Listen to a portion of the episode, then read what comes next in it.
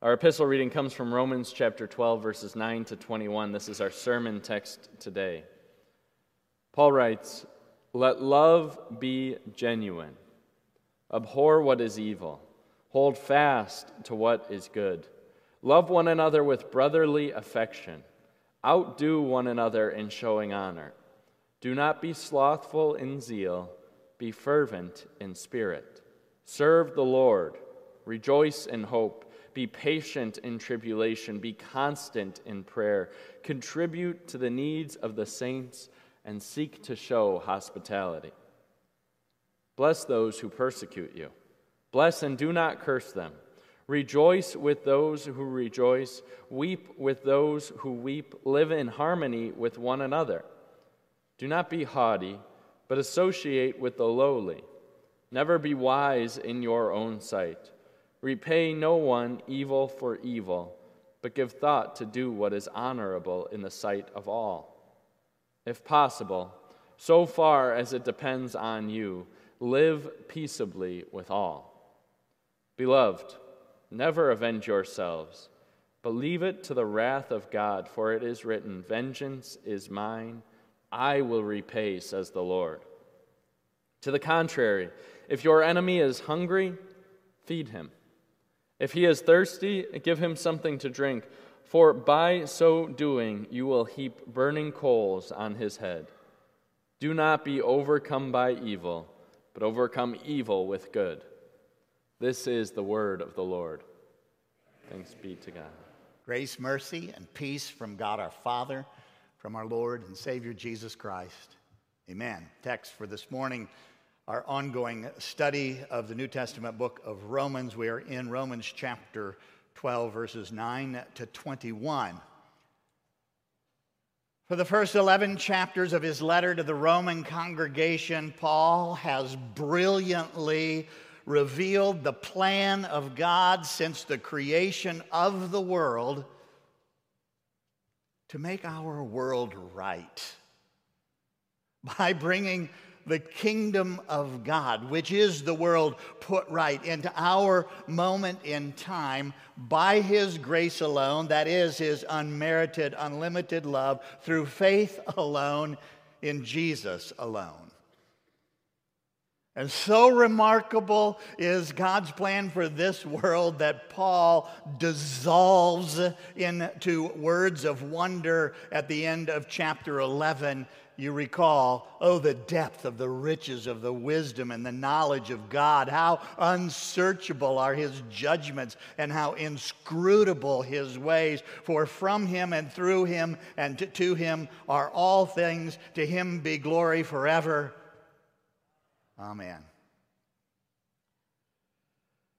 But Paul doesn't then leave us up in the clouds with our mouths gaping open. No, he brings us back down to earth and he says, If all that I have said to you is true, and it is, what difference does it make in your life?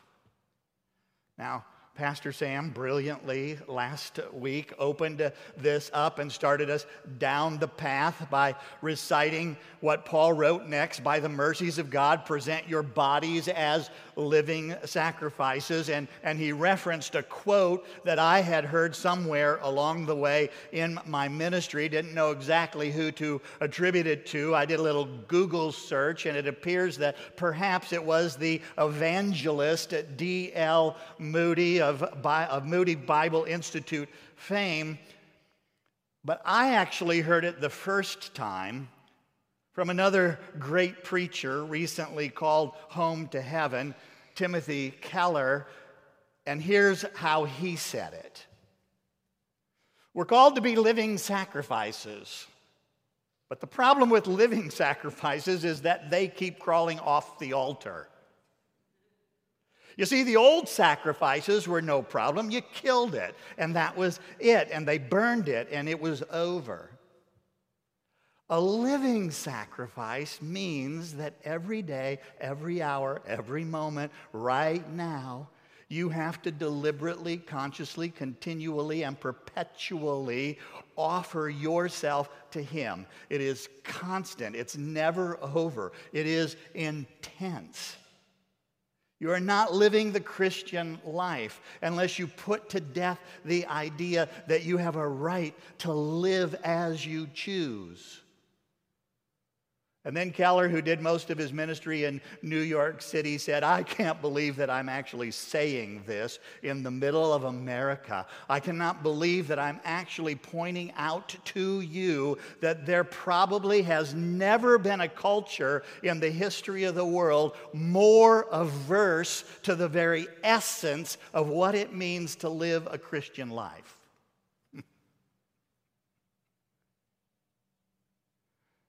Now, Paul doesn't just throw this living sacrifice idea out there and leave us guessing about what that's supposed to look like, how that's supposed to work. He actually gave us the formula last week. Don't be conformed to the world, be transformed by the renewing of your mind. By testing, you may discern what is the will of God, what is good and acceptable and perfect. And then in the lesson for today, Paul lays that out. He lays out the good, the acceptable, the perfect will of God in some detail to get us thinking. Am I being conformed to the world or am I changing? Am I actually longing and, and, and striving in view of God's mercy, His forgiveness, and love for me in Jesus to be transformed? Look, in today's lesson, Paul is going to get down to the nitty gritty application of being a living sacrifice by focusing our attention on two separate arenas, two separate communities in which we all live. The first one he's going to apply to the community of faith, to the church, to this congregation, to the people who are sitting next to you this morning. And then he's going to turn around and look out from here into the community in which we live. So here's his starting summary statement for living in both of these arenas. Now, I found it interesting that the word genuine in the Greek is literally translated unhypocritical.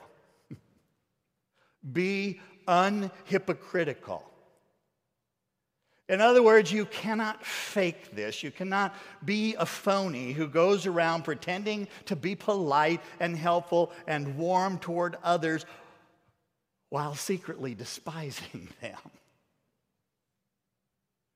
Look, God created the world, and when he was finished, he looked at all that he had made and he said, It is very good. Now, that goodness consisted of loving the Lord your God, the creator of all things, with all your heart, with all your mind, with all of your strength, and then loving everything else God created as a precious gift given to us by Him. Evil, on the other hand, is setting your heart, your soul, your mind, your strength on anything other than God as the source of your happiness and your security, which is, of course, what Adam and Eve did when they listened to the lie of Satan. You can be like God. And evil entered into God's good creation and it caved humanity in on itself. It turned us inside out. So that instead of being God's centered, we are now inherently self centered. The thrill, the, the excitement, of wanting to be the person that God created me to be, that God created you to be, turns life into a richly satisfying daily adventure. Somebody once called it the Jesus adventure. It is a heart that has been awakened to the power of life in Christ. Now, I want you to look at this text and I want you to begin to see what we are capable of in Christ. First of all, let's look within this community, within this congregation, within this people who are sitting in the room today, the people sitting all around you.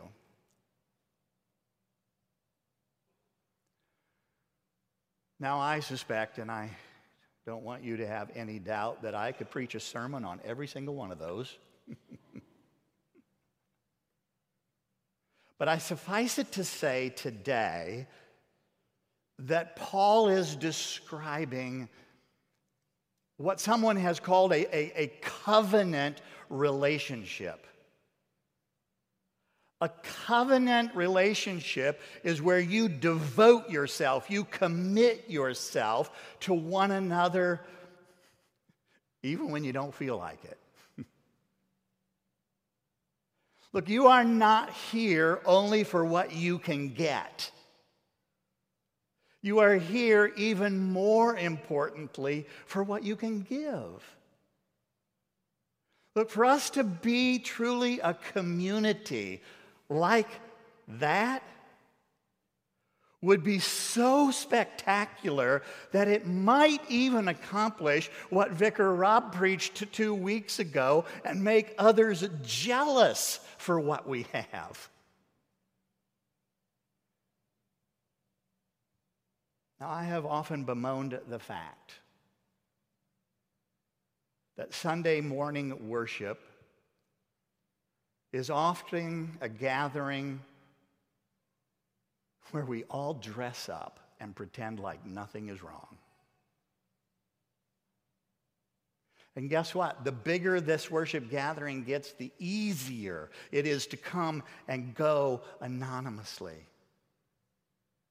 And if you look out across the landscape of American Christianity, people, we are in danger of drinking the Kool Aid of this culture, of rugged American individualism mixed with radical divisiveness, where we marginalize anyone who uses the little code words that identify them as either conservative or liberal. Believe me, it cuts both ways. And then we label those people as extremists so that we can dismiss them and hang out with people who think like us.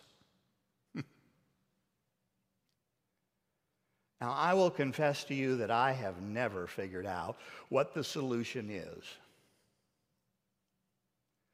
But I am more convinced than ever in this time and in this place that it will not simply happen automatically in an hour spent together once a week.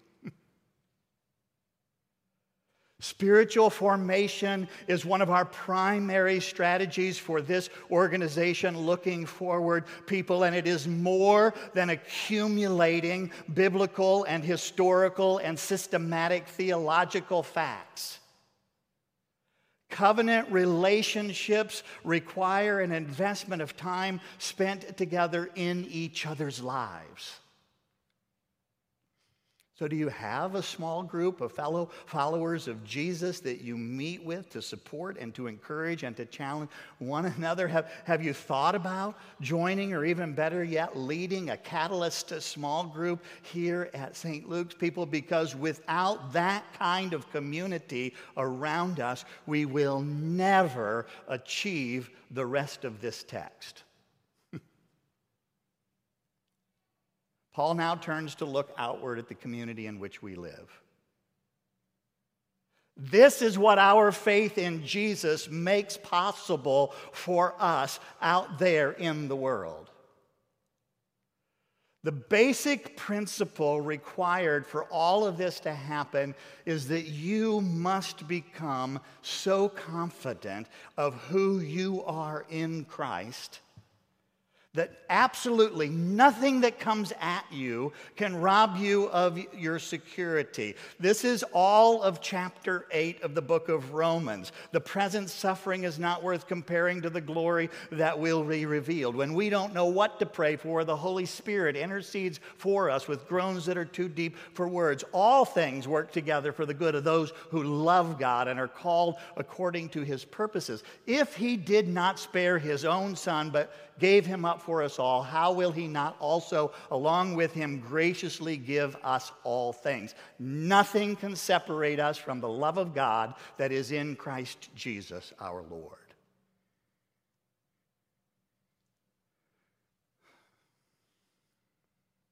Look, you cannot legislate this into reality.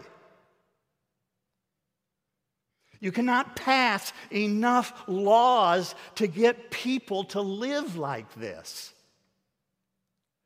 Only a group of people who have been transformed by grace, supporting and encouraging one another in a community like this, will ever be able to bring the kingdom of God, which is the world put right, into our moment in time. Look, the opposite of what Paul describes is really not all that hard to achieve. Just be yourself. Just do what comes naturally to your old, sinful, fallen, broken self. And do it over and over and over again. But please do not be so foolish as to think that we will ever get any different results.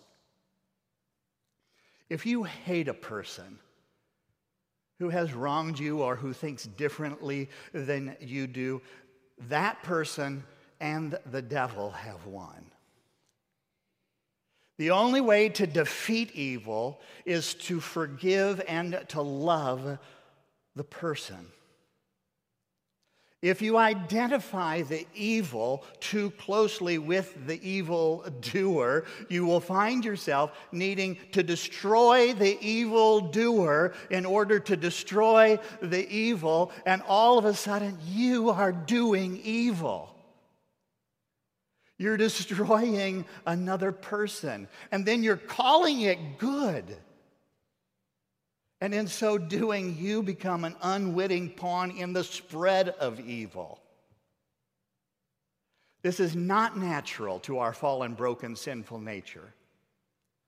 But, people, when you and I, by the power of the Holy Spirit, with the support and the encouragement and the exhortation of our brothers and sisters in Christ, seek to forgive and love the person who wronged us by showing kindness instead of vengeance, you interrupt the cycle of escalating evil. You don't let hatred and pride infect you. And who knows, you may even check the spread of evil in the other person. Now, this verse has always sounded a bit weird to me. it's from Proverbs. And because I am not an ancient Hebrew, it sounds like Paul is saying that being kind and helpful is actually a way to get even with people who hate you. But I'm pretty sure that can't be since he just uh, said to leave vengeance, leave getting even up to God. So maybe the closest we come to it in English is this notion of killing them with kindness. In other words, the hostile person may actually be led by your kindness to them to rethink the way that they have acted, the way that they have been, and turn away from it.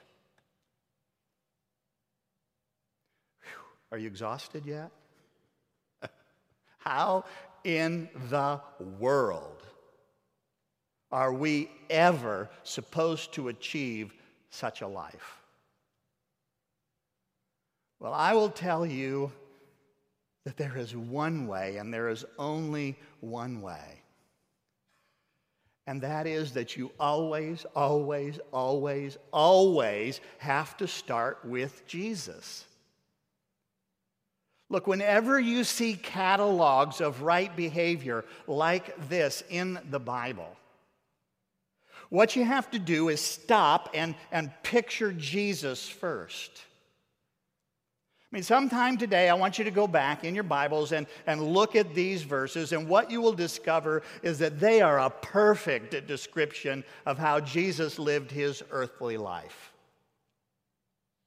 And then hanging on the cross, being taunted by his enemies, the man who calmed the storm, healed the lame, made the blind see, raised people from the dead. In other words, the man who has all authority in heaven and on earth, who surely could have come down from the cross and obliterated his mockers, chose instead to say, Father, forgive them, they do not know what they do.